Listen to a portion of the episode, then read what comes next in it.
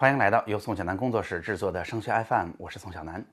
那今天呀，又是我们一期答疑节目哈。在这两周当中，我们为大家分享的主要的话题呀，基本上就集中在那这一次模拟考试结束之后啊，我们应该怎么去看待成绩？用这个成绩呢，大概能对我们之前的复习状况进行一个怎样的定位？通俗的说，就是我们能报怎样的学校，以及我们要不要用这一次的模考成绩试一试，进行一次模拟的志愿填报。那所以呢，这两周的问题几乎还是集中在咱们志愿填报相关的实操的领域哈。那在这儿呢，啊，进入今天的答疑之前哈，我给大家预报一下下周的内容，因为我觉得下周的几期节目对于大家来说都是非常非常关键的。一方面哈，下周的三期节目，我想为大家认真的总结一下咱们疫情结束这一次刚刚过去的呃每个城市范围内的统一考试吧。那本来呢，啊，大家是希望全省能够统一一次考试的，但是因为疫情的关系，这不可能去实施了。那这一次考试其实体现出来了很多很多问题，包括对于成绩的数据分析，包括这一次体现出了，嗯，甚至是内部的老师告诉我，哎，高考的一个怎样的导向，哎，这次大家其实发现的问题还是挺严重的，以及我从学校老师啊、班主任的啊这种口吻上，能够告诉大家，这次考试集中体现出来大家在前一阶段复习可能出现了哪些问题，以及我们在未来这几个月当中应该如何去改善。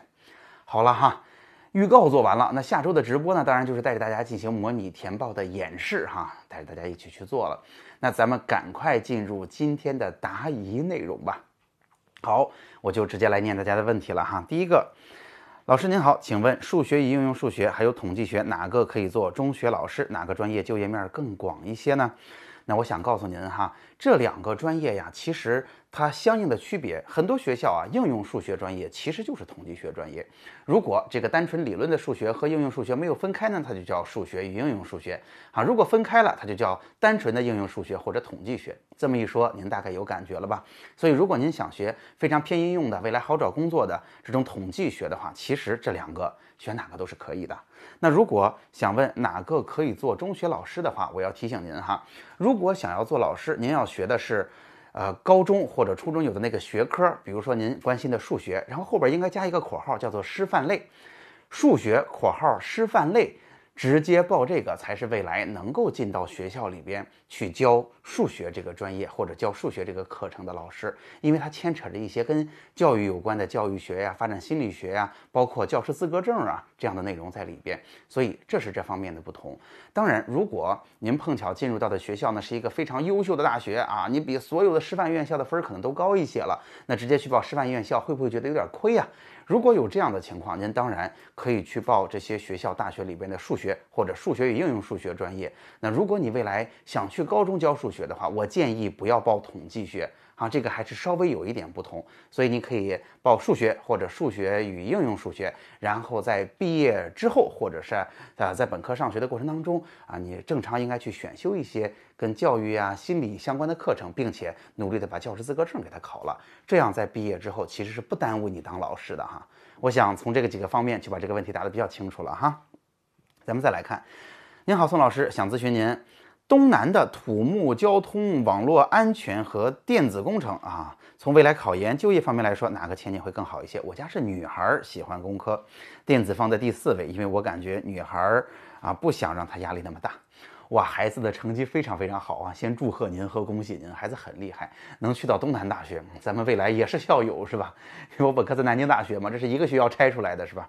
那您问的这四个呢？都是东南大学的非常优势的专业，因为东南大学就是工科的强校嘛。那如果硬把它分开呢？我觉得这四个我会把它分两类，一类是土木交通，啊，虽然交通的领域当中哈也包括了呃这个交通控制、交通管理相关的这种哎这种理论型的学科，但同时呢，我觉得土木还有交通，交通毕竟还包括了桥梁啊、隧道啊等等这一些，它还有施工相关的学科。这两个如果放在一起，我觉得土木和交通都是其实大部分情况下要去到现场的啊，除了那些啊这个呃交通控制啊、交通管理以外的这些学科，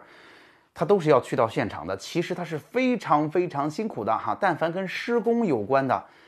它的。工作强度是非常非常大的，所以如果单纯论工作强度的话，其实土木啊、交通啊相关的学科，它并不比我们所说的网络安全、电子工程这些要来的轻松，其实一点都不轻松。那同时呢，这样一类这个呃学科，它未来的就业领域啊，我要提醒您，有相当多的就业领域其实是在国有企业里边的。虽然咱们说这种施工可能也是一个啊市场公开的这个领域，但事实上，无论是那个项目的发起方，一般这都是政府吧，以及能够接项目的啊，通常也都是呃这这个大型的国企吧，以及包括这种资质的审核，包括设计，它其实都是有一定的资质在里边的。那政府分包出来的项目，那可能哈，在相当的程度上也是优先去选择国企去做的。那所以呢，我觉得这两个的特点是：第一，它也很辛苦，而且辛苦的程度呢不一定比电子来的低。同时呢，嗯，它是施工相关的学科，所以它来到现场的可能性也是比较大的。它是有那种风餐露宿的辛苦的。那第二呢，有相当多的可能性，未来它的就业呢，啊或者呃领域呢是要跟我们的呃体制内啊或者说国有企业来打交道的。那另外两个网络安全和电子工程呢，我得这么说，他们呢相对而言更多的其实是自由竞争的领域。那无论是电子还是网络安全相关的计算机啊，或者您在政府里工作吧，啊，政府里工作反而是相对比较小众的，它更多的是一个充分竞争的市场。这也是为什么家长会觉得它会有点辛苦，辛苦恐怕是必然的，因为它是市场的竞争嘛。但是，嗯，这两类专业哈，刚才土木交通也好啊，现在咱说的电子网络安全也好，它的优点是其他的收入应该还都是蛮高的。后者呢是竞争比较激烈啊，或者说市场导向，它确实有一个大工业在，它确实给大家带来了呃这种通信的便利啊，或者说安全性啊，所以它创造了实际的价值，确实有那么大的价值，所以它收入比较好。那前面两类呢，是因为呃一方面哈这样的投入一般都比较大，另外一方面这样的工作相对比较艰苦，所以它的收入也是比较高的。所以我说，如果是女孩喜欢工科，说实话这两类，如果您是希望她不太辛苦。它都挺辛苦的啊，而且我觉得交通和呃土木不一定比您后边想的这两个要轻松很多。所以我的建议，如果让我给建议的话，我觉得一方面啊，如果孩子真的就纯喜欢工科的话，我觉得是不是考可以考虑像网络安全这样啊，或者电子工程这样，相比而言不用跑户外的，不用跑现场的啊，他虽然有点辛苦，但是还是在这种。啊，写字楼里哈，在这样的环境里，可能有点加班啊，有一点上强度的工作，这会更好一些。那第二呢，我觉得其实还有一个思路，就是选一个不错的工业啊，选一个不错的行业。我进去之后，女生有女生的优势，因为大多数的同行同事可能都是男生啊，那可能女生有沟通的优势。啊，女生有啊，其他的这这这这方面，这个怎么说，让大家啊工作的效率更高，然后客户更愿意跟你打交道等等这样的优势。那我所说的选好了一个行业，你通过本科的学习呢，建立了这个行业的壁垒，因为像其他领域的人想完全进来啊，自学这个可能是很困难的。那你在里边去从事，无论是。啊，开发啊，哪怕你是一个这领导者，或者我们去做客户的维护啊、销售啊等等这样的服务工作，其实也可能能创造很大的价值。所以这也是一个我觉得啊可以考虑的思路啊。所以如果咱们单纯说就业，其实可能都不错；如果单纯说不怎么辛苦，我觉得好像还都挺辛苦的哈。所以如果硬在这两个当中的话，您看一看啊，到底是走基建啊、国家导向的这个路线。啊，还是可能市场竞争啊，用它的用户需求来创造足够大的价值，啊，我觉得这可能是最大的区别吧。好，咱们再来看下一个，孙老师您好，今年的。